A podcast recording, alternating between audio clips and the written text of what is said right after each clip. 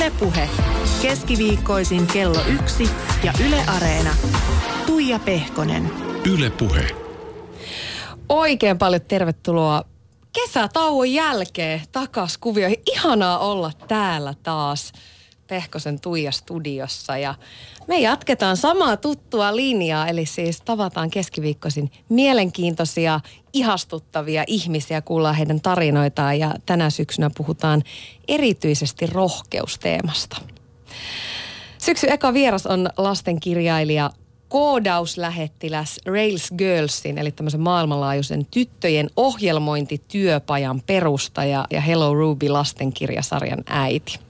Tervetuloa Linda Liukas. Kiitos. Mukava saada tänne. Ja hei, siis ensi alkuun onneksi olkoon, paitsi tietysti uudesta Hello Ruby robottikoulussa kirjasta, niin myöskin siitä, että sä oot ihan vastikään saanut Tampereen yliopiston kunniatohtorin arvonimen. Joo. Mä olin varmaan nuorin ja vaaleatukkaisin ja ylipäätänsä vähiten akateemisesti meritoitunut henkilö siellä huoneessa, mutta oli kyllä tosi hieno kunnianosoitus. Varsinkin kun mun tausta on se, että mä en koskaan edes valmistunut yliopistollista, eli mä menin suoraan dropoutista kunniatohtoriksi. Hei, aika, aika mahtava tämmöinen niin uraharppaus siellä yliopistossa. niin, mulla meni ehkä 15 vuotta. Sitten lopussa mä otin pikkasen kirja siinä tota, vauhdissa, mutta joo. Hei, eli tarkoittaako tämä nyt sitä, että sulla on, siis, sulla on se tohtorin hattu? Ja on... miekka, Akseli Galleen tekemä miekka. Ja se, mistä mä oon ehkä eniten innoissa on se, että Tampereen yliopistossa on tieteenkäsittelytieteen laitos ja sitten kasvatustieteen laitos, joten mikä voisi olla parempi paikka mulle kuin häärätä niin kuin varhaislapsuuden ja sitten tekniikan alan ihmisten kanssa. Aika mahtava juttu, joo. Mennään pikkasen Linda ajassa taaksepäin. Sä aloitit Hello Ruby-kirjaprojektin aika epätavallisesti amerikkalaisen joukkorahoituspalvelu Kickstarterin avulla. Sä laitoit silloin tavoitteeksi 10 000 dollaria ja ekan kolmen tunnin jälkeen niin sitä rahoitusta oli sitten kerätty jo muistanko mä oikein, 100 tonnia. Ja. Joo. Kokonaissummaksi tuosta kampanjasta kertyy 380 000 dollaria ja suhteutettuna Suomeen, niin se on suunnilleen viidennes koko Suomen kirjaviennistä. Mitä hei tapahtui, kun Hello Rubin tarina lähti käyntiin? Tarinahan lähtee kyllä itse asiassa jo paljon kauempaa. Se on aina hienoa katsoa tällaisia huippuhetkiä, mutta tarina on oikeastaan lähtenyt jo neljä vuotta aikaisemmin tätä hetkeä, jolloin mä opiskelin Stanfordin yliopistossa vuoden verran semmoista sivuainetta ja sen osana menin tietojenkäsittelytieteen kurssille ja kyllästyin ihan hirveästi siihen, että kaikki ne kirjat oli superharmaita ja semmoisia niin pelottavia, luotaan työntäviä. Ja se koko maailma oli tosi täynnä semmoista jargonia ja sitten mä opiskelin siinä vaiheessa sellaista ohjelmointikieltä, jonka nimi oli Ruby. Ja sen seurauksena mä jotenkin rupesin ajattelemaan, että no miten niin kuusivuotias pikkutyttö selittäisi nämä asiat. Että miten kuusivuotias selittäisi, että mitä on vaikka olio-ohjelmointi tai funktionaalinen ohjelmointi tai HTML5. Ja No kuulostaa jo niin, niin hankalilta. Ihan hirveältä. Ja sitten mä rupesin piirtämään niitä sellaisia pieniä tyttöhahmoja niiden kirjan marginaaleihin. Ja siitä oikeastaan lähti Ruubin tarina. Se oli tosi pitkään pelkästään mun oma semmoinen yksityinen harrastus. Ja sitten pikkuhiljaa mä rupesin laittaa sitä, tai piirtää niitä kuvia myös tonne Tumblriin tai semmoiseen blogipalveluun. Ja sitten ihmiset rupesivat sanoa, että hei, tämähän on tosi hyvä idea, että sunhan ehkä kannattaisi jatkaa tätä eteenpäin. Ja sitten silloin syksyllä 2013, niin mä olin just muuttanut takaisin Jenkeistä Suomeen. Ja mä olin aika hukassa niin itteni ja elämäni kanssa, että mitä ihmettä mä rupean täällä tekemään, koska mä olin tykännyt siitä jenkkivuodesta ihan hirveästi, mutta sitten se oli kyllä tosi kuluttava elämän jakso kanssa. Ja sitten jotenkin se syksy oli semmoinen, että mulla oli tarpeeksi aikaa funtsia ja miettiä. Ja ehkä tähän rohkeusteemaan liittyen mä ajattelin, että no, että jos mä laitan tämän projektin Kickstarterin, joka siinä vaiheessa oli vielä vähän semmoinen, että onko se ihan laillista Suomessa. Ja mä olin ihan varma, mitä tulee tapahtumaan. Mä ajattelin, että no jos mä pyydän 10 000 dollaria, niin jos ei se mene läpi, niin en ole pulassa. Sitten jos se menee läpi, niin sitten mä diilaan sen asian kanssa myöhemmin. Ja joo, se meni läpi ja musta tuli melkein yhdessä yössä lastenkirjailija, joka oli tietysti niin kuin hurjan hienoa, mutta oli se kyllä hurjan ahdistavaakin, koska siinä vaiheessa ehkä ihmiset ajattelivat, että mulla on valmis kirja ja kaikki on niin kuin painoa vaille valmiita, mutta Kickstarter niin ei se ole kauppa, vaan se on taiteellisten projektien tämmöinen niin kuin, ennakkotilausalusta, jossa se matka on oikeastaan melkein tärkeämpää kuin se lopputulos. Ja se oli melkoinen melkein kahden vuoden matka ennen kuin se kirja lopulta oli kaupoissa. Toi on aika mielenkiintoista, että yhdessä yössä ikään kuin susta tuli lastenkirjailija. Tuliko identiteettikriisi? No vähän ehkä, koska en mä, mä, mä oon aika ehkä taas rohkeutta. Mä oon ollut aina aika vähän pelokas sit kuitenkin. Ja mähän muistan, että mun olisi kuulunut varmaan siinä kohtaa juhlia ja silleen niin kuin boksautella champagnea, mutta vähän itki ja suurin piirtein menin pöydän alle piilamaan, että voi ei. Ja tajuuks nää, että en mä tiedä yhtään, mitä mä oon tekemässä ja että mitä tässä niin kuin seuraavaksi tapahtuu. Mutta se, missä mä oon sitten kyllä ollut hyvä, että sitten kun asiat muuttuu, niin sitten mä pärjään ihan hyvin siinä tilanteessa ja jotenkin se, että mä ajattelin, no että ainakin ohjelmoinnista mä oon oppinut sen, että kukaan ei täy täydellistä koodia kerrasta ja että toisaalta isotkin ongelmat maailmassa on pieniä ongelmia yhdessä ja että kai sitä piirtämistäkin voi oppia sitä kautta, että vaan aloittaa jostain yksinkertaisesta niin kuin ympyrän piirtämisestä ja sitten vaan piirtää sitä uudestaan ja uudestaan ja, ja sieltä se pikkuhiljaa tuli ja se oli kyllä tämmöiselle vähän niin kuin ihmiselle, joka on hakenut kuitenkin muiden ihmisten – hyväksyntää aika paljon tekemisellä, niin olisi tosi rankkaa saada niin paljon julkista kritiikkiä siitä, että oli paljon ihmisiä, jotka epäilivät, että mä oon huijannut niitä, että se kirja ei koskaan tule ulos. Ja, ja yhtä lailla oli niitä ihmisiä, jotka kannusti ihan hirveästi että he ymmärtää, että tämmöinen prosessi on uudenlainen ja Kickstarter oli siinä vaiheessa tosi tosiaan uusi alusta ja kukaan ei oikein tiennyt, mikä se on ja mihin suuntaan se menee, mutta ei mun mä tekisi näitä töitä, jos en mä olisi silloin päättänyt siinä niin kuin sekunnin rohkeushetkessä laittaa sitä sinne Kickstarteriin, koska en mä koskaan olisi kokenut, että mä oon valmis lastenkirjailija tai kuvittaja. Mä varmaan vieläkin piirtäisin pöytälaatikkoon, ellei olisi sit löytynyt sitä yleisöä, joka uskoo mun kanssa. Kun sä sanot tosta, että sä oot ihminen, joka on ikään kuin hakenut aina muiden hyväksyntää mm. teoilleen ja näin, niin oot sä oppinut siitä pois? Joo, siis mä oon ollut pikkutyttönä ihan ehdottomasti enemmän Annika kuin Peppi Pitkä tuossa. Mä olin semmoinen, että mä sain hyviä arvosanoja koulussa ja mä tosi mieluummin otin niin kuin varman äh, kasin tai ysin, kun olisin silleen hullutellut ja tehnyt jotain hassua tai kokeillut ja saanut vaikka kutosen tai seiskan. Mutta sitten mitä vanhemmaksi mä oon tullut, niin sitä enemmän mä huomaan, että kyllä musta sitten kuitenkin on jotain peppiä niin kuin pinnan alla. Ja mä en ehkä antanut sen pepin tulla esiin myös. Uh, ja vähemmän ruvennut niin kuin, huolehtiin siitä, että mitä muut ihmiset ajattelee. Se ei ole mikään hirveän helppo polku, jos on ikään kuin koko lapsuutensa ja elämänsä kasvanut semmoiseen tietynlaiseen, en tiedä voiko käyttää kliseitä kiltin tytön mm. rooliin, mutta... Ei, mutta se mikä musta on meidän ajassa niin kauhean erityistä on se, että sen oman niin kuin, yhteisönsä ja fanijoukkonsa voi löytää ympäri maailmaa. Että tavallaan en usko, että olisi myöskään ollut semmoista skenaariota, että mä olisin voinut tehdä tätä työtä vaikka kymmenen vuotta sitten, koska silloin olisi pitänyt löytyä ehkä Helsingin alueelta tai Suomen alueelta ne ihmiset, jotka on yhtä pöhköinä ajatuksesta, tehdäänpä lasten ohjelmointikirja ja, ja tehdään se vielä satukirjan tyyliin. Mutta nyt se mun fanijoukko ja ne ihmiset, jotka ää, myös tosi äänekkäästi usko muhun, niin ne voi löytyä ympäri maailmaa niin kuin Afrikasta, Amerikkaa ja Belo Horizontista Berliiniin, niin jotenkin kyllähän sekin on auttanut tosi paljon näkemään sellaisia mahdollisuuksia, mitä aikaisemmin ei olisi ollut nä- nähtävissä. Ja jos mä vertaan niin kuin näitä eri sukupolvia, niin mä ajattelen, että mä oon vähän semmoista Spice Girls-sukupolvea, että mä oon kasvanut Girl Powerin ja muun kanssa, mutta sitten tämä seuraava sukupolvi, ne on niin kuin Lady Gagan ja, ja Beyoncé ja muiden kanssa kasvaneita, niin onhan niillä nyt ihan erilainen niin kuin ajatus siitä, mikä on mahdollista maailmassa ja sekin inspiroi mua tosi paljon, teinitytöt. Sä oot aika, sä, sähän oot jotenkin niinku tehnyt väärinpäin tämän kaiken. Jos, niin jos, jos miettii, että, että senhän kuuluisi jotenkin mennä niin, että, että otetaan yhteyttä niinku kustantamoihin Joo. ja, ja sit sitä kautta, että hei, olisi tämmöinen tarina ja että voitaisiko tästä tehdä kirja ja näin. Oliko semmoinen sulle missään vaiheessa edes vaihtoehto, ikään kuin se perinteinen reitti? Ei oikeastaan, koska mä esimerkiksi kuvittelen, että tämä kirjasarja olisi vain ollut liian outo suomalaiseen makuun. Viiden miljoonan ihmisen maassa ei oikein ole markkinaa tehdä lastenkirjaa ohjelmointikasvatuksesta.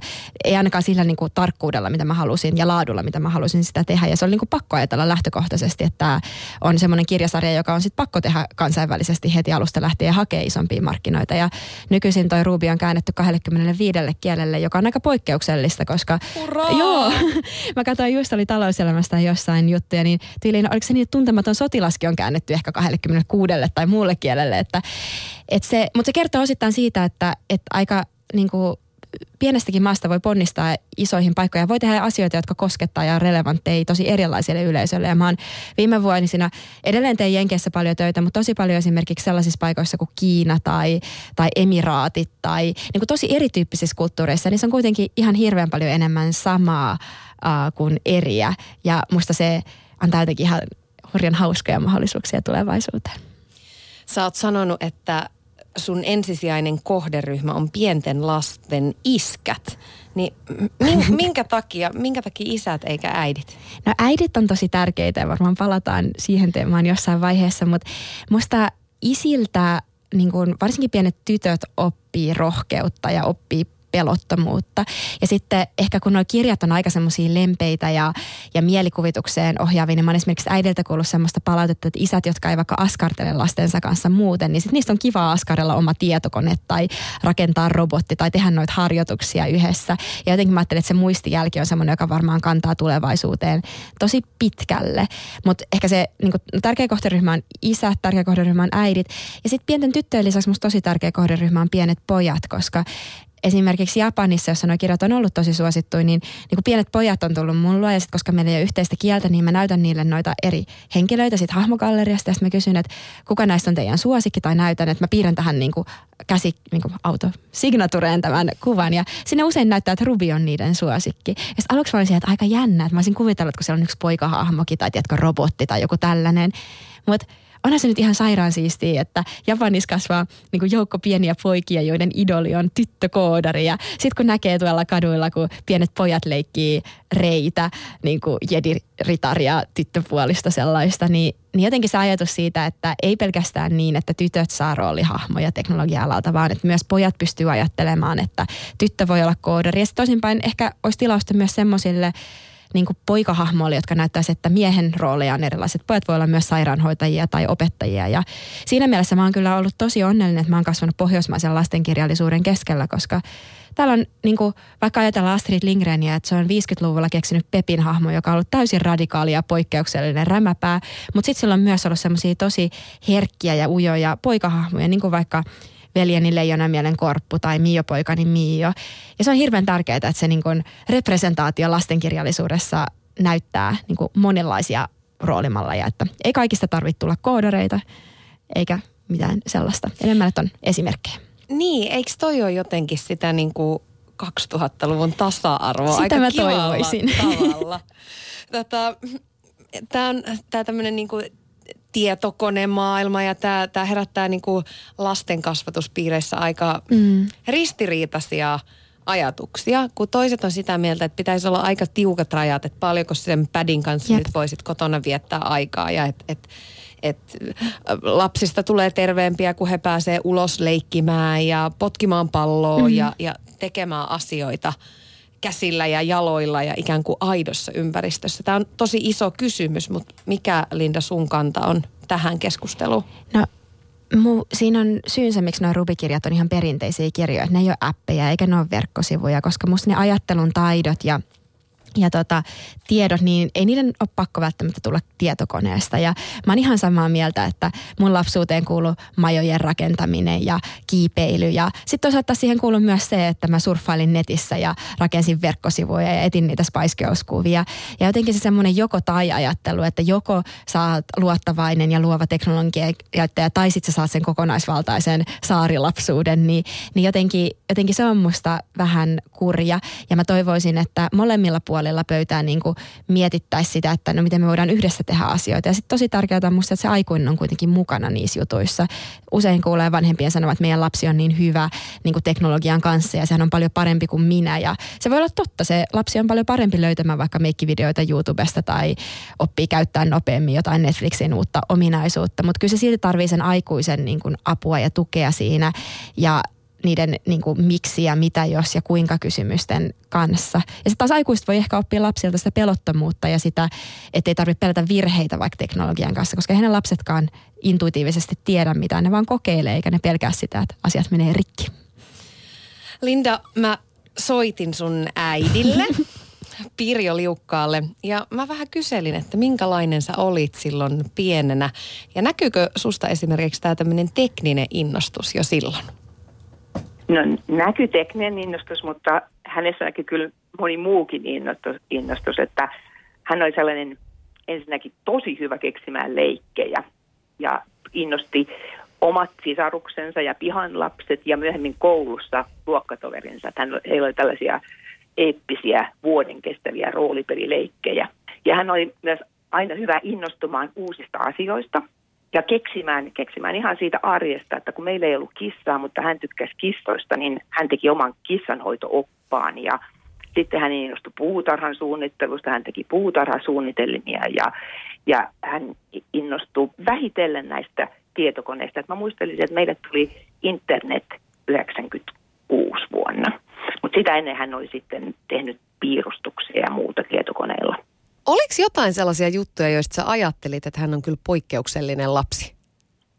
Kyllä mä oikeastaan ajattelin, koska hän sai aina, aina ihmiset innostumaan, että mä oon lähtenyt kaikkiin höykytyksiin hänen mukaan, mukanaan. Ja mä muistan, että esikoulussa niin hän, hän keksi järjestää pehmolelujensa, kahden pehmolelunsa häät. Ja esikoulun opettaja sitten loppujen lopuksi lupasi tehdä hääpuvun tälle paksulle pirskokissa pehmolelulle. Ja, ja ekaluokalla hän oli mukana järjestämässä opettajalle, opettajalle yllätyssyntymäpäiviä ja myöhemmin hän toimi sitten jonain vuonna mun mielestä tämmöisenä kuvaamataidon apuopettajana, koska hän ei ollut tyytyväinen kuvaamataidon opetukseen. Että kyllähän on niin kuin monenlaista tällaista sekä niin kuin toisille iloa tuottavaa, että eli sell- ja sell- myös sellaisia asioita, joita hän itse piti tärkeänä, että hän ei ollut niin kuin ehkä mitenkään tämmöinen suinpäin asioihin syöksyvä. Että ehkä vähän tämmöinen tarkkailija varovainenkin, mutta sitten kun tuli joku, jokin sellainen asia, josta hän niin piti tärkeänä, niin hän oli tosi rohkea, että hänestä löytyi semmoista sisäistä varmuutta. Nykyään te teette myöskin töitä yhdessä. Sä vastaat muun muassa yrityksen kumppaniehdotuksista ja muista tämmöisistä jutuista. Mä jotenkin mietin, kun mä kuuntelin noita piirteitä ja tarinoita, mitä Lindasta kuvailisit, niin noin varmaan näkyy edelleenkin myös ikään kuin siinä työlindassa noi piirteet. No näkyy. Näkyy tietysti, että tämä, tänne, hänen innostuksensa näkyy just tässä esiintymispuolessa, mutta sitten hänen työnsä on tietysti aika monipuolista, että siihen liittyy, liittyy sit paljon asioiden hoitamista ja sitten tietysti tämä ihan tämä luova prosessi näiden kirjojen kirjoittamisessa. Se, että kyllä mä huomaan, että hän oli lapsenakin kyllä omapäinen, niin kyllä se sellainen vahva tahto tulee nyt hänellä edelleenkin sitten aikuisen, ehkä korostunut vielä, vielä tässä työelämässä ja ehkä tämmöinen niin kuin herkkyyskin, herkkyyskin tulee niin kuin esille sitten. Mehän näitä hänen kirjojensa hahmojen kanssa, hahmoja mietitään paljon yhdessä. Ja niin se on jotenkin sellaista tunne, tunnetason sellaista herkkyyttä, joka mun mielestä hänessä oli lapsena myös selvästi nähtävissä. Yle puhe. Siinä kuultiin Linda Liukas sun äitiä ja tota, aikamoisia tarinoita sieltä lapsuudesta, kissahoito-opasta ja vuoden kestäviä roolillekkipelejä. Siis, ja minkälaiset oli pehmoleluhäät. Muistatko itse niitä? Tota tarinaa mä en muista kauhean hyvin. Mä muistan kyllä sen hääpuvun sille kissalle.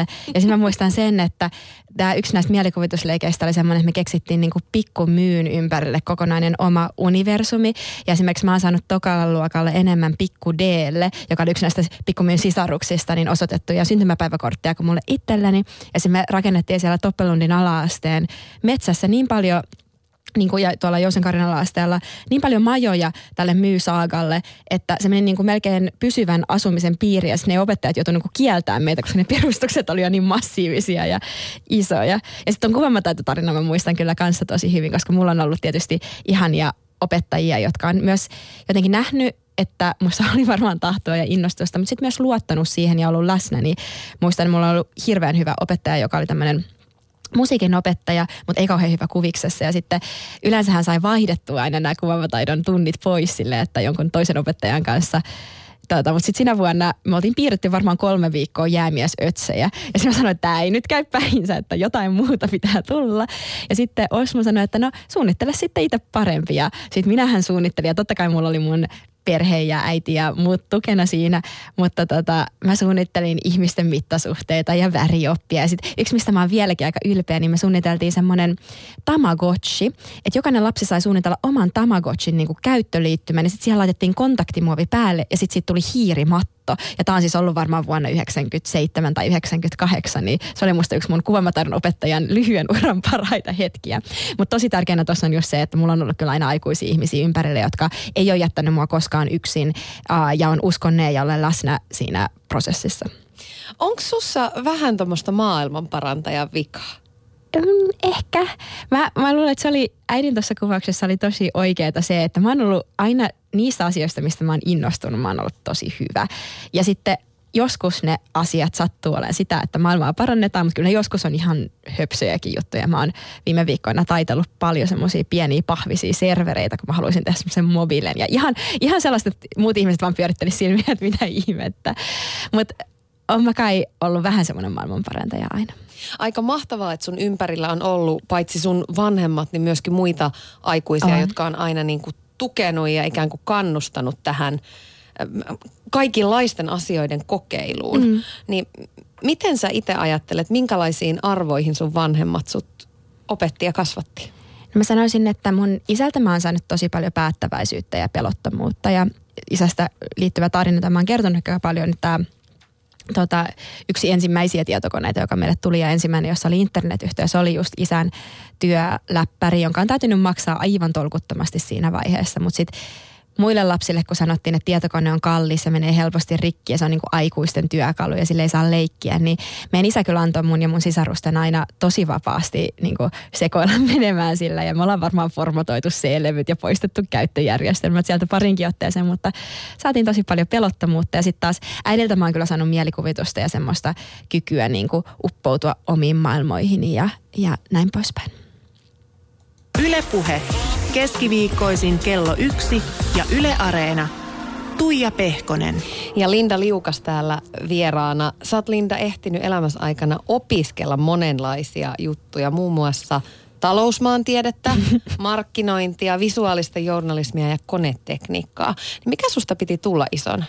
Varmaan ihan ensimmäinen haave mulla on ollut, että mä olisin halunnut olla lentoemäntä. Ja jollain tavalla se haave toteutui, koska mä tosiaan matkustan melkein 180 päivää vuodessa ja olen varmaan Finskin platinakorttilainen, että lentokoneessa tulee kyllä istuttua. Sitten jossain vaiheessa mä halusin olla Englannin, tai Lontoon, niin, tai niin, Englannin suurlähettiläs ja mä ajattelin, että musta olisi ihan olla diplomaatti.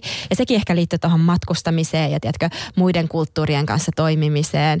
Sitten jossain vaiheessa mä päätin, että musta tulee kauppatieteiden maisteri. No se oli vähän vikaan mennyt juttu.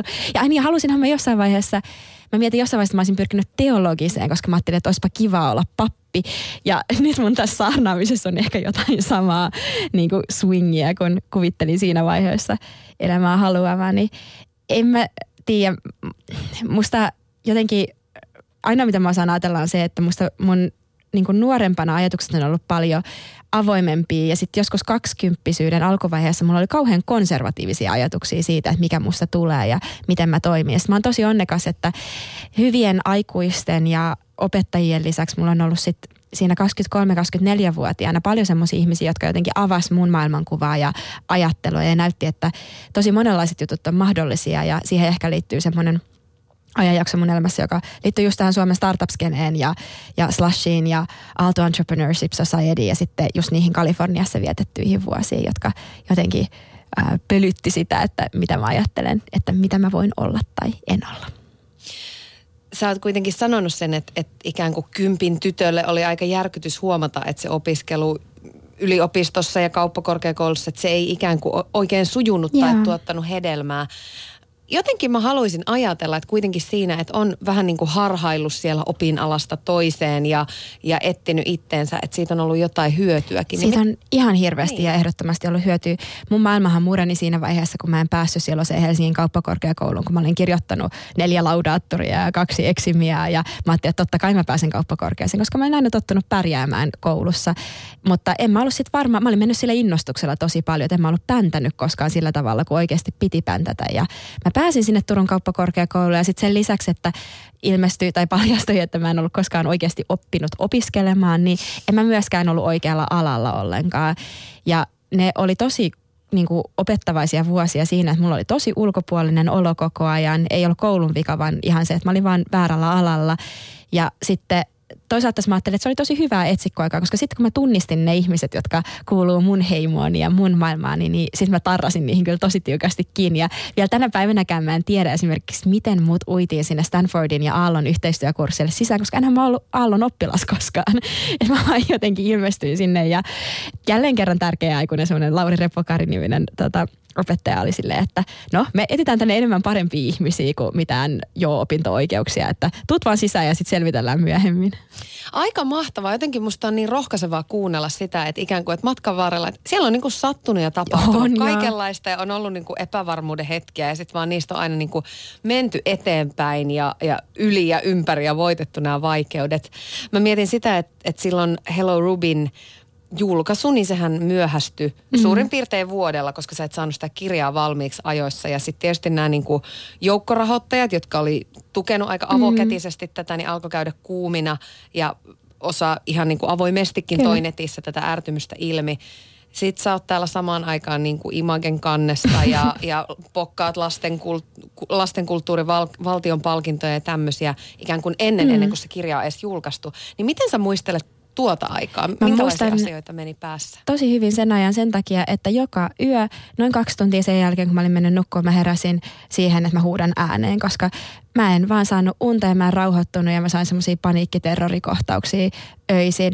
Ja se oli tosi raskasta just sen takia, että, että oli niin tottunut siihen, että kaikki vaan kiittää ja että se oli niin kahtia jakosta se tekeminen, että, että toisaalta oli just se hirveä todistamisen tarve, että kyllä mä oikeasti ansaitsen nämä asiat ja, ja uskon näihin ja että, että 20 vuoden päästä mä voin katsoa taaksepäin ja olla tyytyväinen siihen, mitä mä oon tehnyt, mutta siinä hetkessä se oli kyllä tosi rankkaa. Mutta kyllä mä oon myös sen oppinut, että jos on nuori nainen, joka tekee mitä tahansa internetissä, jos sulla on mielipide, niin on vaan pakko tottua siihen, että joku kritisoi aina. Että ei, ei vaan ole sellaista maailmaa, jossa sä voit olla kaikille mieleen. Ja vielä tänäkin päivänä ää, esimerkiksi tällainen suomalainen miellyttävä yhteisö kuin Ylilauta, niin kun säännöllisesti muistaa, että, että missään siinä, mitä mä teen, ei ole kauheasti järkeä. Ja ainoa siinä, minkä takia vaan menestynyt on se, että mulla on nätti hymy ja että mulla on vaalea tukka ja näin poispäin. Mutta ei, ei sen mukaan voi optimoida elämäänsä, eikä niin jotenkin jos hakee sen keskiarvon mielipiteen, niin sitä ei kyllä tee yhtään mitään. Miten sä oot oppinut elää ton kanssa? Koska niin käsittääkseni sus on aika paljon tämmöistä herkkyyttä ja pehmeyttä mm. ja ku- kun mä mietin vaikka itteeni, niin sitä aina yrittää kovettaa itsensä kaikennäköiseltä palautteelta. Mutta kyllä se sitten, kyllä on niinku Se heikkoja tuntuu. hetkiä, että miettii, että et, miksi noiden pitää olla noin ilkeitä.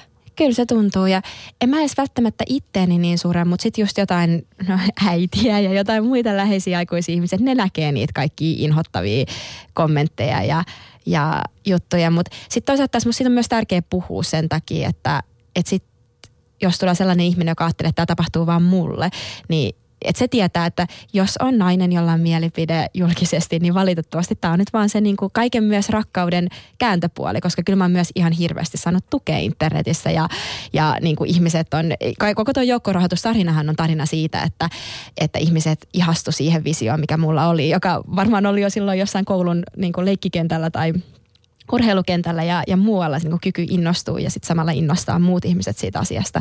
Mutta on sillä kääntöpuolikin.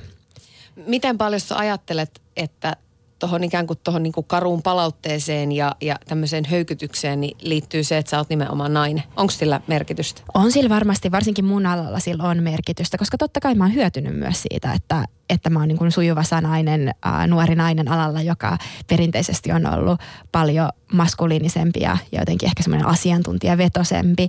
Mutta sitten toisaalta taas mun onni on ollut aina se, että mä oon tehnyt niin kirkkaasti omaa juttuani ja enemmän mun ehkä käy sääliksi sellaisia naisia, jotka joutuu siihen niin kuin olemassa olevassa rakenteessa taisteleen semmoista niin kuin misogyniaa ja ylipäätään semmoista niin kuin naisvihaa vastaan, niitä, jotka on vaikka isoissa teknologiayhtiöissä, jossa saattaa olla tosi epäterve ja inhottava kulttuuri ja sinne joutuu niin kuin niissä samoissa karsinoissa kilpailemaan. Ja sitten taas mä oon aina voinut olla vähän silleen, että no, mut mä teen tätä ihan omaa juttuani ja jotenkin projisoin tätä omaa sisäistä maailmaani. Ja silloin se, mikä muiden mielestä on heikkous, kääntyykin mun vahvuudeksi. Jotenkin kuitenkin kun kuuntelee sua, niin täällä tulee rivien välistä sellaisia hetkiä, että sä oot kärsinyt myös tästä huijarisyndroomasta. josta niin kuin, siis ihan älyttömän moni superlahjakas, supermenestynyt mm. ihminen niin kuin on tunnustanut Mutta tiedätkö, mitä mä oon tehnyt? Mä tein semmoisen tekstitiedoston, jonka nimi on niin kuin What I Know I Don't Know, johon mä oon ruvennut listaan kaikki just vaikka tieteenkäsittelytieteeseen liittyviä juttuja, niin kuin iso O-notaatio ja algoritmit ja, ja hakukoneoptimointi ja kaikki sellaiset jutut, mistä mä tiedän, että mä en nyt oikeasti kyllä tiedä ihan tarpeeksi. Sitten mä ajattelin, että no tässähän mulla on työnsarkaa, että en mä kyllä tiedä tuosta koneoppimisesta tai tekoälystäkään ihan kamalasti siinä vaiheessa, kun mä rupesin sitä niin kuin kirjoittaa kirjaa siitä ja jollain tavalla se, mitä mä en tiedä tai se, mitä mä tiedän, että mä en tiedä, niin onkin muuttunut mun to-do-listaksi nyt. Miten sä oot oppinut sietämään ikään kuin sellaista epäonnistumisen pelkoa? Hmm. Sehän meitä monesti estää tekemästä asioita. Mua on auttanut tosi paljon semmoinen Steve Jobsin alun perin sanoma lainaus, jossa hän sanoo, että me ei vaan tiedetä, että miten pisteet yhdistyy jälkikäteen, äh, muuta kuin vasta jälkikäteen. Et siinä vaiheessa, kun elämässä tapahtuu asioita, niin me ei tiedetä, että mi, minkälaisen kuvion ne niin kuin pisteet muodostaa. Ja että vaikka hänen tarinassaan se, että hän meni tota, kalligrafia-kurssille Berkeleyn yliopistossa ja sitten ihastui siihen niin kuin kaunokirjoittamisen tai kalligrafiaan, niin johti siihen, että ensimmäiseen Macintoshiin tuli graafinen käyttöliittymä ja niin kuin semmoiset upeat, kauniit, taiteelliset fontit. Ja jotenkin tuommoisen saman kelaan mäkin uskon, että ei vaan voi tietää siinä kohtaa, kun joku asia epäonnistuu, että mikä siitä, minkälainen piste siitä sun elämässä lopulta tulee. Ja sitten toi ehkä yhdistyy semmoisen Merettä Matsarellan kelaan, että että tarinankertojat oli tähtikuvioiden isät, että ei ole mitään sellaista astronomista tai fysikaalista syytä, miksi me hahmotetaan vaikka taivaalla pikkukarhu tai isokarhu tai otava, vaan että se oli tarinankertojat, jotka rupes piirtämään tyhjyyden väliin viivoja ja sitä kautta ihmiskunta jotenkin rupesi hahmottaa todellisuutta. Ja mä oon esimerkiksi ajatellut, että ehkä parempi metafora työelämälle kuin tikkaa tai joku niin kuin, äh, mitä näitä nyt on, niin ehkä se onkin tähtikuvio. Ja että sä teet erilaisia asioita ja osa niistä toimii ja osa ei toimi, mutta vasta jälkeensä päin sä pystyt piirtämään, että mitkä ne niin kuin tyhjyyden välissä olevat viivat on ja minkälainen kuva siitä muodostuu. Tuleeko sulle ikinä enää epävarmuuden hetkiä? Aina. Ihan siis tänä aamuna. Eikä. Kyllä. Mitä sä teet silloin? No mä hengitän ja sitten mä ajattelen, että, että on mä selvinnyt vaikeimmistakin asioista. Ja että tämä on nyt vain yksi asia, että sitten tämän jälkeen mä palkitsen itseni jollain. tota, en mä tiedä, mä, mä ehkä ajattelen sitä, että tämä on taas yksi piste elämässä ja että ei vaan vielä tiedä, että mikä tähtikuvio tästä muodostuu. Koska vaikka se epäonnistuminen, että mä en päässyt silloin Helsingin kauppakorkeaseen, tarkoitti sitä, että mä jouduin vähän kyseenalaistamaan sitä, että onko tämä kauppakorkea mun juttu ja sitten kävikin ihan hirveän hyvin. Tai sitten... Um, muita epäonnistumisia, mitä elämässä on. Mä oon aivan sata varma, että ne jollain tavalla niin kuin ikävätkin kokemukset jollain tavalla muuttuu osaksi meidän tarinaa. Ei ne välttämättä kivoiksi muutu koskaan tai miellyttäviksi, mutta ne muuttuu osaksi meidän tarinaa ja siksi ehkä musta tulikin tarinankertoja. Miten sun luovuus pysyy yllä sellaisissa hetkissä, kun, kun toi on aikamoista myllerrystä. Niin. Sä matkustat tosi paljon, noin niin kuin tuntuu, että sulla on niin tosi isoja ajatuksia tosi paljon. Se, mitä äiti ei sanonut, on se, että silloin kun mä oon kotona ja silloin kun mä oon niin työhuoneella, niin mähän on ihan kauhea introvertti semmoinen, että mä olisin vaan pyjama päällä siellä lukemassa kirjoja ja piirtämässä ja mä vaan murahtelen vastauksia ja on tosi ärsyttävä kaikin puolin. Ja se on varmaan se, millä mä tasapainotan sit sitä, että niin, niin iso osa mun työtä on myös sitä, että tapaa uusia ihmisiä ja puhuu ja niin kuin semmoista ekstroverttipuuhaa. Äiti puhuu kauniisti. Se sopivan sensuroidusti susta. Ylepuhe. Keskiviikkoisin kello yksi ja Yle Areena. Tuija Pehkonen. Linda Liukas, äiti ei ole ainoa, joka tänään on puhunut susta, nimittäin justiinsa ennen haastattelua. Soitin myöskin Tuomisen Sakulle, joka on sun ystävä ja sparraaja, ja häneltäkin kyselin vähän susta. Terve, terve. Ja, ja kun sanoit sparraaja, niin sanotaan heti alkuun, että sparraussuhde on ehdottomasti molemminpuolinen, että tota, kymmenen vuotta ollaan erityyppisissä elämänvaiheissa niin sparrattu, keskusteltu, tuettu, haastettu, kyseenalaistettu ja muuten, että samalla, samalla tasolla mennään ja yhdessä autetaan toisiamme. Niin, Saku, kerro siitä, että, että miten te olette Lindan kanssa tutustuneet, tai, tai mikä tämä niin teidän suhde oikeastaan on? Jut, jutellaan. Mä luulen, että me Lindan kanssa ollaan juteltu tässä kymmenen vuoden aikana. Mun melkein sanoisin, että vähintään kerran kuukaudessa tavattu, kysytty toinen toisiltamme apua, haastettu, pohdittu, mietitty. Mietitty on ollut kysymys sitten yrittämisestä tai kansainvälistymisestä tai kouluista tai puhumisesta tai muusta. Ja se on ollut tämmöinen niin kuin sparraamisen ja ystävyyden sekoitus. Mm kuulostaa aika tämmöiseltä niin kuin mehevältä pohjalta keskusteluille ja tietysti opetuksen tulevaisuus, sen kehittäminen. Teillä on paljon tämmöisiä niin kuin yhteisiä kiinnostuksen kohteita. Mutta minkä takia sun mielestä Linda menestyy niin hyvin kuin menestyy? No musta julkinen kuva Lindasta on yhdessä asiassa täysin oikea, joka on se, että Linda on äärimmäisen hyvä tyyppi. Se on oikea. Mutta melkein kaikilta muilta osin kuva Lindasta on musta niin kuin jollain tavalla väärä. Esimerkiksi sen kaltainen, että hän on todella sosiaalinen, todella naurava, todella välitön ja, ja niin edelleen. Hän on kova yrittäjä, hän on menestyjä ja niin edelleen.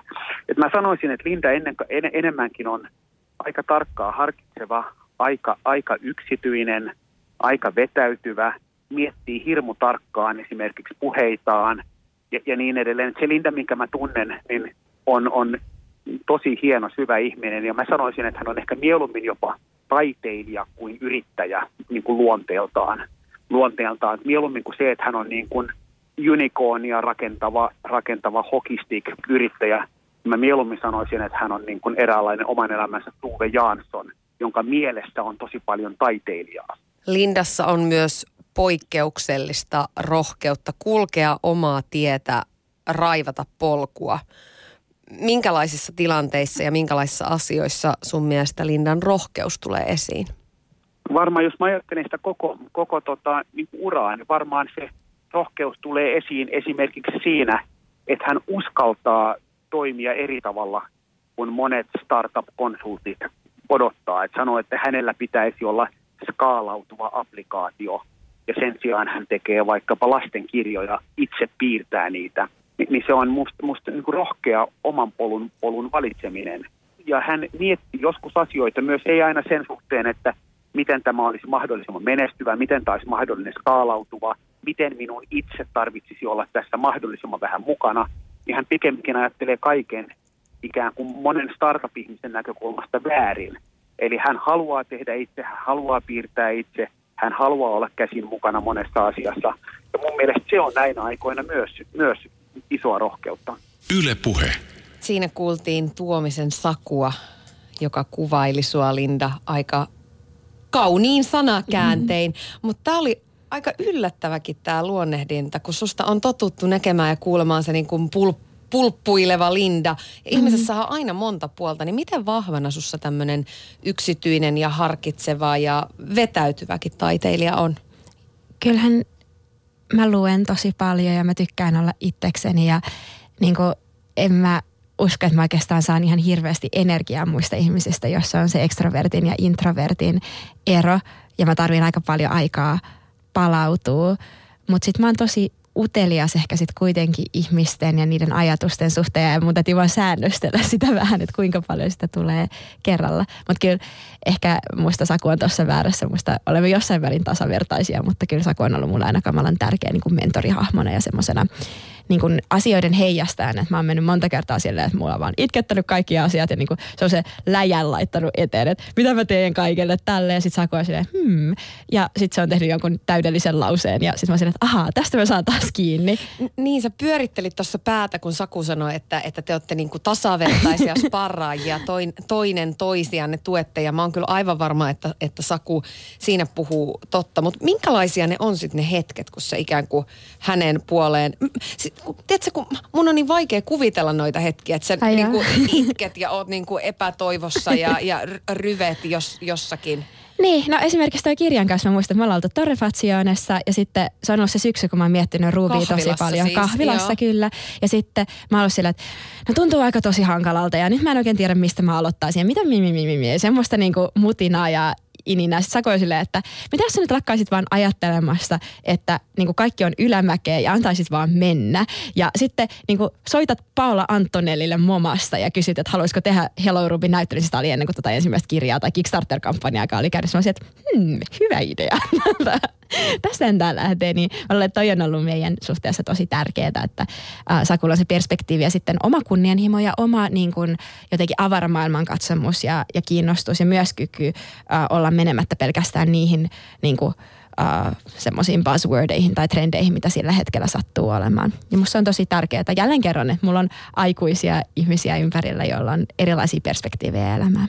Kyllähän se antaa ihan hirveästi, että tietää, että sellaisina heikkoina hetkinä on joku, jonka puoleen voi kääntyä. Mm. Ikään kuin tuntuu, että viisaamman neuvot. Et, niin. et... Ja sitten Saku on tuntenut mut varmaan just jostain 22 tai 23-vuotiaasta lähtien. Ja, ja sekin on tosi tärkeää jotenkin, että elämässä on sellaisia ihmisiä, jotka on ollut mukana pitkään.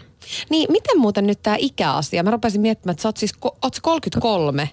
Ota, 32. 32 tällä hetkellä. Joo, joo tää, jossain vaiheessa kol, 30 jälkeen vissiin niin. unohtaa aina oman ikänsä. Ni, niin kohtaat sä tämän ikäasian takia ennakkoluuloja vai onko sekin sellainen asia, joka on ikään kuin vahvuus? Ja mä luulen, että se on vahvuus. En mä ole niin nuori enää. Mulla ei ole kauhean niin kuin, Älä, sen... kun mä oon 33 ja mä oon nuori vielä. en mä tiedä, mutta ei ole semmoinen ihmelapsi enää. Se on aika ihanaa, että, että tavallaan että on ihan kuitenkin aikuinen tässä kohtaa.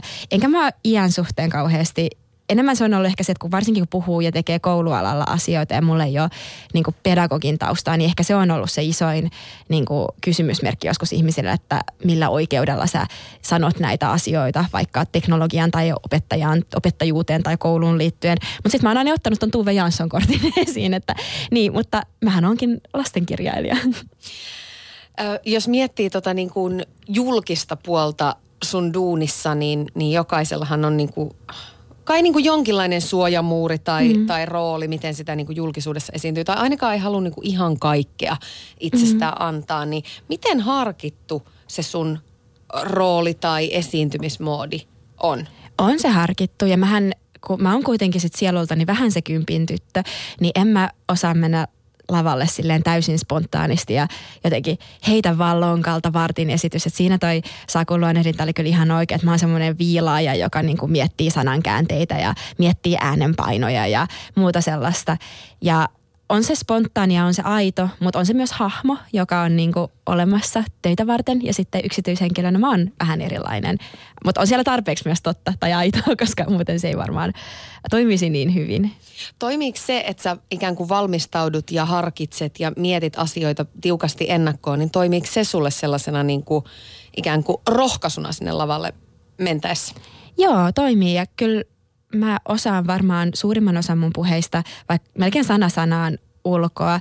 Ja varsinkin mä oon tehnyt TEDin kanssa jonkun verran yhteistyötä, tämmöinen iso teknologia uh, education design, tämmöinen konferenssi. Ja Mä muistan, että niillähän on semmoinen, että se 17 minuutin puhe, ja mä oon tehnyt myös yhden toisen puheen niille, niin ne pitää ostaa sanasta sanaan silleen happy birthday-tasolla ulkoa. Ja sekin antaa jollain tavalla varmuutta, että, että jos mitä tahansa tapahtuu, niin mä kyllä osaan ja pärjään ja muistan.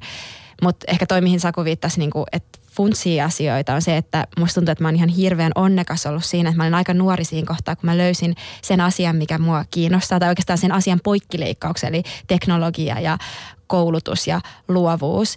Ja nyt musta tuntuu, että vähän silleen Armi Ratia hengessä, kun Armi on aikoinaan sanonut, että Marimekko olisi yhtä hyvin voinut olla, että se on nyt vaatemerkki, mutta se olisi yhtä hyvin voinut olla huvipuisto tai kukkakauppa, niin mulla on semmoinen olo, että Hello Ruby voisi yhtä hyvin olla vaikka koululuokka tai välitunti tai taidennäyttely tai mitä vaan. Ja että sen verran mä harkitsen tai niin kuin sen, sen takia mä harkitsen asioita aika paljon, koska musta tuntuu, että mä haluaisin tehdä tätä vielä 30-40 vuotta ja että niin kuin siksi pitää vähän miettiä, mitä sanoa ja mitä tekee missä järjestyksessä. Voiko olla niin, että, että toi johtaa vielä johonkin noista asioista? Voi, Voi. Voiko Hello Rubista tulla ihan mitä tahansa? Mun, mulla on semmoinen olo, että, että kirja on sen takia hyvä, kun se on leirinuotio. Se kerää ihmiset kasaan ja se niinku, ihmiset ymmärtää, mikä kirja on. Ja kirja on syvä asia ja kirjaan mahtuu ajatuksia paljon. Ja sitten kirja on kasvattanut myös mua tosi paljon, koska sitä kautta, että joutuu tekemään jotain, milloin alku ja loppu, niin jotenkin joutuu ajattelemaan sitä asiaa tosi syvästi ja monipuolisesti. Ja nyt me ollaan tämmöisen tota, yhden suomalaisen ohjaaja Otto Kylmälän kanssa tehty siis televisiosarjaa tässä, jota ollaan pitchattu tämmöinen kuin optimistinen Black Mirror lapsille, eli tämmöisiä niin kuin episodimaisia lyhyitä ää, musiikkivideonomaisia niin kuin tarinoita teknologistuvasta maailmasta, niin huomaa, että kaikki se tieto, mitä mä oon imennyt tämän koko prosessin aikana itteeni, niin yhtäkkiä se saakin ihan erilaisia uuden muodon ja kuka tietää, ehkä mä teen vielä kukkakaupan tai huvipuiston. Mun mielestä on ihan älyttömän rohkeata ajattelua, että ikään kuin, että sillä, sillä omalla tekemisellä ei ole niin kuin minkäänlaisia rajoja. Ja onhan Hello Ruby on nyt niin kuin muutamassa vuodessa tullut mm. ihan älyttömän matka eteenpäin. Jos sä Linda mietit sua ittees ton matka-aikana ikään kuin siitä hetkestä, kun laitoit sen sinne Kickstarteriin mm. ja, ja kaikki lähti niin kuin pyörimään hullun lailla, niin mitkä on ne jotenkin ne tärkeimmät opit, mitä sä oot saanut ja miten sä oot itse ton aikana niin kuin mm. muuttunut? No varmaan yksi tärkeimpiä asioita on se, että jos mä olisin tiennyt, kuin rankkaa tämä, niin mä en olisi varmaan tehnyt tätä. Että jos mä olisin ymmärtänyt, että miten paljon vaikka yhden kirjan tekeminen vaatii, niin puhumattakaan neljän kirjan ja, ja muun tekemisestä, niin, niin en mä olisi varmaan uskaltanut lähteä tekemään. Siksi onkin onni ja ilo, että ei tiennyt niitä asioita. Että aloitti niin nuorena ja meni vähän sille päistikkaa kokeilen. Kyllä musta on tullut varovaisempi ja vaikka nyt saattaa kuulostaa siltä, että niin tekee uhkarohkeita asioita, niin, niin kyllä musta on... Mahtavan joo, rohkeita Mahtavan asioita. rohkeita, okei. Okay. Mutta silti musta tuntuu, että musta on tullut harkitsevaisempi ja varovaisempi vanhemmiten. Mutta uh, se on ehkä se tärkein asia, että kun ei siinä kohtaa, kun ei tiedä, että mitä voi tapahtua, niin voi tehdä ihan mitä vaan. Mitä rohkeus sulle ylipäätään tarkoittaa? Rohkeus on varmaan sitä, että uskaltaa jotenkin kaatua eteenpäin. Että ei ajattele sitä, että kaiken pitää olla semmoinen keskiturvallinen, keskivarma, keskipeike ratkaisu, vaan että kaatuu eteenpäin ja sitten jotenkin sen sieltä kaatuu siis taaksepäin, koska silloin ei opi mitään. Ja sitä on musta jollain tavalla rohkeus. Rohkeus ei ole adrenaliini, rohkeus ei ole niin kuin uhkapäisyyttä, se ei ole musta nopeita autoja tai pokeria, vaan se on jotain, jotain muuta semmoista niin kuin eteenpäin kaatumista. Kuinka paljon sä mietit rohkeutta sun omissa valinnoissa? Ihan super vähän, koska edelleen mä koen olevani semmoinen puoli Annika, puoli Peppi. Että ei, ei se ole mun sellainen, että olinpas rohkea tänään. Ehkä pitäisi useammin pysähtyä ja ajatella, että Pitäis, olinpa rohkea. koska sä oot niin. ihan älyttömän rohkea. Niin. Mutta ehkä mä oon sitten vaan enemmän silleen, että no jonkun tämäkin asia nyt pitää tehdä, vaikka televisiosarja. Ja sitten se on vaan pakko tehdä. Mutta miten se on tapahtunut, että sä oot ikään kuin oppinut luottamaan sun omaan visioon? Koska mun kaveripiirissä mä oon se, joka tekee nynnyimpiä asioita loppupeleissä, koska mulla on toi hassu startup-tausta ja siellä on ihmisiä, jotka, tiedätkö, nostaa miljoona rahoituksia ja niillä on sata ihmistä töissä ja niiden sadan ihmisen asuntolainat ja näin poispäin, niin musta tuntuu, että no, mä oon vaan lastenkirjailija, että enää mun niin kuin, pahinta, mitä mulle voi tapahtua, on se, että kirjaa jonain syksynä myykkään. Eikä sekään nyt mikään maailmanloppu Mahtavaa, että sä kutut it, itseäsi just nynnyksi tässä, mutta mennään eteenpäin. Miten oot oppinut sanomaan ei? No vähän paremmin. Musta tuntuu, että se on ollut mun lahja, että mä oon kyllä sanonut tosi paljon kyllä. Ihan kaikkeen mahdolliseen. Paljon ennen kuin mä oon ollut valmiskaan niihin juttuihin. Ja se on ollut sitten ehkä omalla tavallaan mun rohkeutta. Mutta kyllä mä nyt viime vuosina on oppinut myös vähän priorisoimaan sanoon ei-asioihin. Ihan sen takia, että mä huomaan, että mun työ vaatii myös niitä kiukkuisia pyjamapäiviä, jolloin mä saan olla ihan yksin, eikä mun tarvitse puhua kenellekään. Sä, tää on tullut monessa kohden, että sä oot ikään kuin kaiken ton rohkeuden ja tekemisen takana, että sä oot kuitenkin turvallisuushakunen ja oot ilmeisesti sitä ollut aina, myöskin jo silloin pikkulindana. Ja sä oot joskus sanonut, että sun olisi pitänyt silloin nuorempana ottaa enemmän riskejä. Mm. Että mieluummin kutosia pitkästä matikasta kuin varmoja ysejä lyhyestä. Joo. Niin mit, miten sä nykyään ajattelet riskiotosta? Toihan on aika erikoinen niin kuin lähtökohta, jos ystävät ottaa miljoonien lainoja mm. ja, ja riskeeraa kaiken. Niin, se, se on totta. Kyllä mä välillä mietin, että, että onko se varovaisuus, niin kostautuuko se jossain vaiheessa sellaisena, että mä huomaan, että musta on tullut semmoinen piipertäjä, joka ei enää niin kuin, uskalla tehdä niitä samoja riskiasioita kuin silloin aikoina, vaikka että tekisikö mä uudestaan Kickstarter-kampanjaa, en varmasti, koska kyllä se jätti sen verran syvät arvet. Mutta sitten toisaalta mä ajattelen myös, että mä oon ihan eri elämäntilanteessa kuin silloin nuorempana, koska mulla on se asia, mä oon niin onnekas siinä, että mulla on se asia, mistä mä välitän. Ja se vaatii aika paljon fokusta ja se vaatii aika paljon keskittymistä. Ja ne riskit on vähän erityyppisiä. Et ehkä isompi riski tällä hetkellä mulle kuin se, että mä en aloita uusia isoja projekteja, on se, että mä en saa niitä olemassa olevia projekteja tarpeeksi hyvällä laatutasolla vaikka tehtyä. Ja sitten sitä riskiä pitää jotenkin korjata sit erilaisilla tai niinku, mikä mitikoida. Tai, no, en, en niinku, niin, varmistaa, että ne riskit ei toteudu niinku erilaisilla strategioilla. Vaikka sitten sillä, että on vaikka harrastuksia, mitä mulla ei ole neljään vuoteen ollut yhtäkään, niin, niin jotenkin se, että löytää sellaisia muita tasapainottavia asioita elämänsä. Mitä, mitä sä pelkäät? Mitähän mä pelkään? Mä oon se on, onko se Arja Tiaisen runo, jossa oli semmoinen, että, että sinä syksynä lakkasin pelkäämästä? Ja kyllä mulla on vähän semmoinen että mä oon jollain tavalla lakannut pelkäämästä. Totta kai on semmoisia niin ihmisen elämään liittyviä asioita. Pelkään, että läheiset ihmiset sairastuu, pelkään, että oma terveys tai muuta, mutta en mä kyllä työelämässä ihan kamalasti pelkää enää mitään. Ja musta se on ollut yksi ihanimpia asioita, mitä mä en olisi ikinä arvannut parikymppisenä, kun jotenkin ajattelin, että turva on se, että on isossa firmassa töissä ja on kuukausipalkka. Ja ah, nyt tulee kyllä toinenkin runo mieleen. Siis Kyllikki Villalla on semmoinen ihana runo, jossa sanoo, että on vain uimataito, luottamus siihen, että elämä kantaa. Niin jotenkin en mä ton runon jälkeen ole kauheasti pelännyt mitään.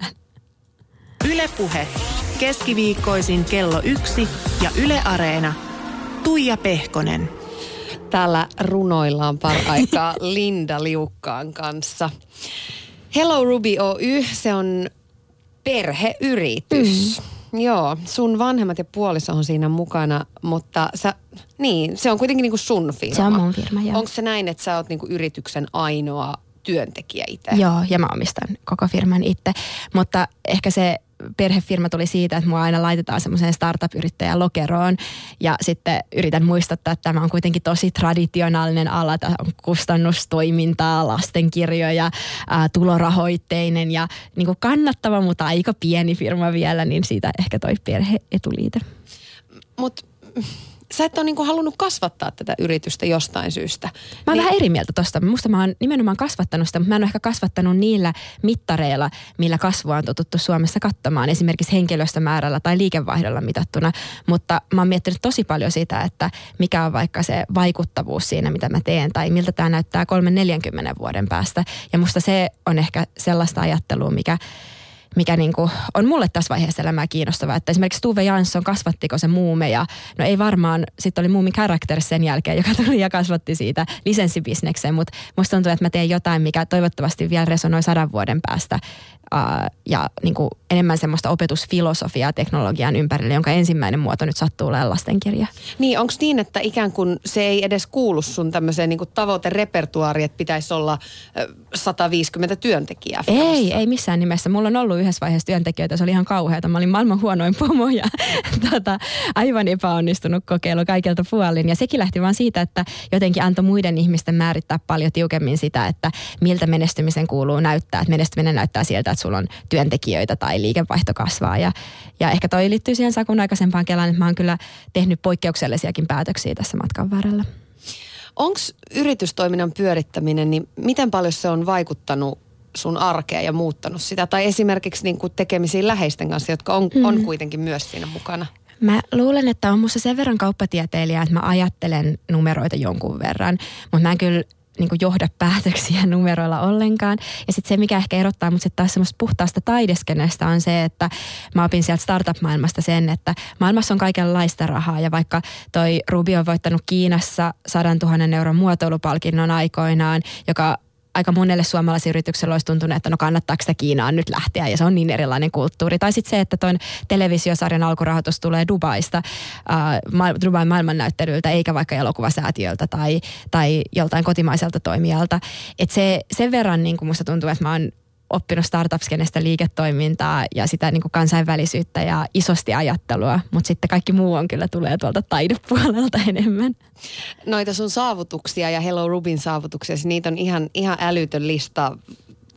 Kiinan suurinta muotoilupalkintoa, lastenkulttuurin valtionpalkintoa ja, ja vaikka mitä Euroopan komission... Digital champion. Just arvonime. Siis niin kuin näitä on älytön määrä, niin sä tuossa viittasit jotenkin, että, että se menestys, että sä et halua mitata sitä perinteisillä mittareilla. Mm. Niin miten sä sitä omaa menestystä mittaat? Mitä se sulle tarkoittaa? Varmaan vapauttaa aika monella tavalla ja esimerkiksi tällä hetkellä mä oon tosi vapaa niin kun, innostumaan ihan mistä tahansa aiheesta. Nyt se on se TV-sarja, mutta joku vuosi se voi olla koulu, joku vuosi se voi olla taidennäyttely ja, ja musta tuntuu, että tämä tämänhetkinen rakenne antaa mulle tosi paljon tilaa olla utelias tulevaisuuden suhteen ja jotenkin seurata sitä omaa intuitiota ja, ja luottaa siihen, että, että no kyllä ne muut innostuneet ihmiset löytyy siihen ympärille ja ehkä se on mulle isointa menestymistä tällä hetkellä. Öm, onko menestys tuonut mukanaan ikään kuin jotain varjopuolia? Mikä on ollut se mm. menestyksen hinta? No varmaan se, että mun on tosi vaikea päästä töistä irti, koska mä en osaa erottaa sitä, että mikä on niin kuin mun omaa persoonaa ja mikä on työtä. Ja sitten jos mä joskus innostun jostain uudesta asiasta, niin sitten mulla on tosi helppo tehdä siitä työprojekti, koska Ruby on niin sellainen niin kuin möykky, että se, se valtaa kaiken liikennevän pinta-alan mun elämästäni. Niin, se on varmaan niin kuin niin, oma lapsi melkein. Se on melkein että... oma lapsi ja se, tota, se on ollut se haaste, että kun on kova innostumaan, niin miten sitten niin kuin laittaa rajoja sille tekemiselle. Ja sitten sen takia mä oon lukenut paljon just noita Tuven ja Armin ja erilaisten Ellen TSLFin ja muiden kirjoja, koska musta tuntuu, että sieltä taiteen puolelta löytyy myös niin tarinoita, ei ehkä burnoutista tai, tai mikä se on se työelämä tasapainosta, mutta just siitä, että miten ei anna sen oman innostuksen tai intohimon niin hukuttaa itseään. Niin, minkälaisia tapoja sä oot ikään kuin ö, kehittänyt itsellesi hallita sitä arjen kaosta, koska kyllä se kuulostaa siltä, että aika paljon on kaikkea. Tosiaan reissua tulee. Maailman ympäri, sinne sun tänne. Sä kierrät paljon myöskin puhumassa mm. ympäri maailmaa.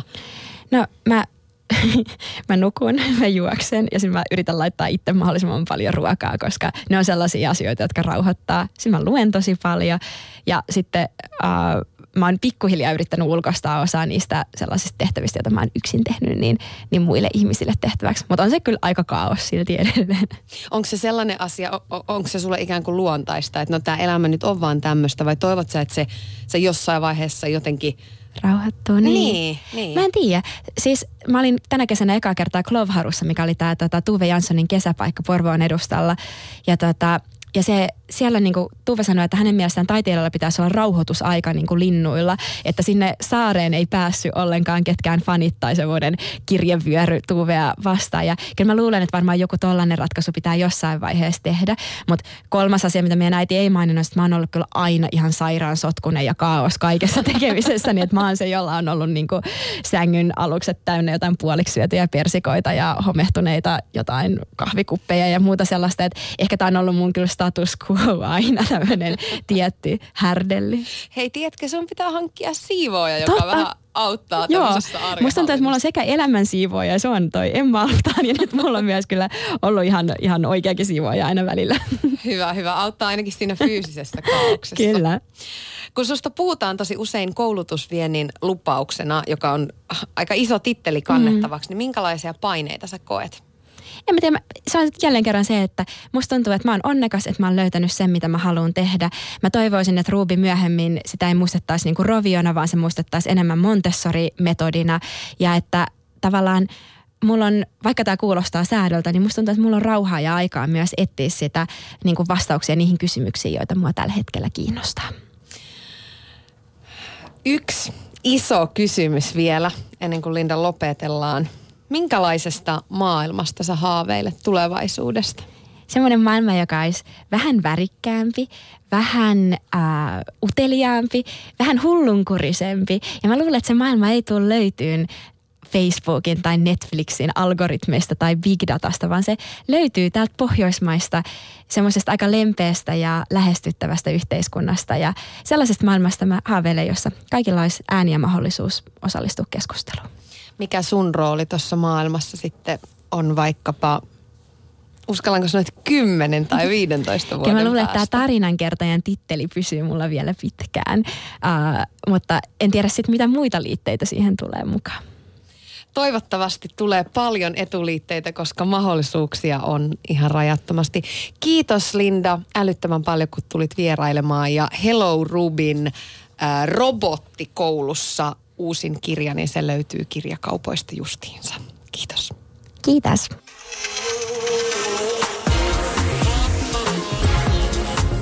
Ylepuhe keskiviikkoisin kello yksi ja Yle Areena. Tuija Pehkonen. Ylepuhe.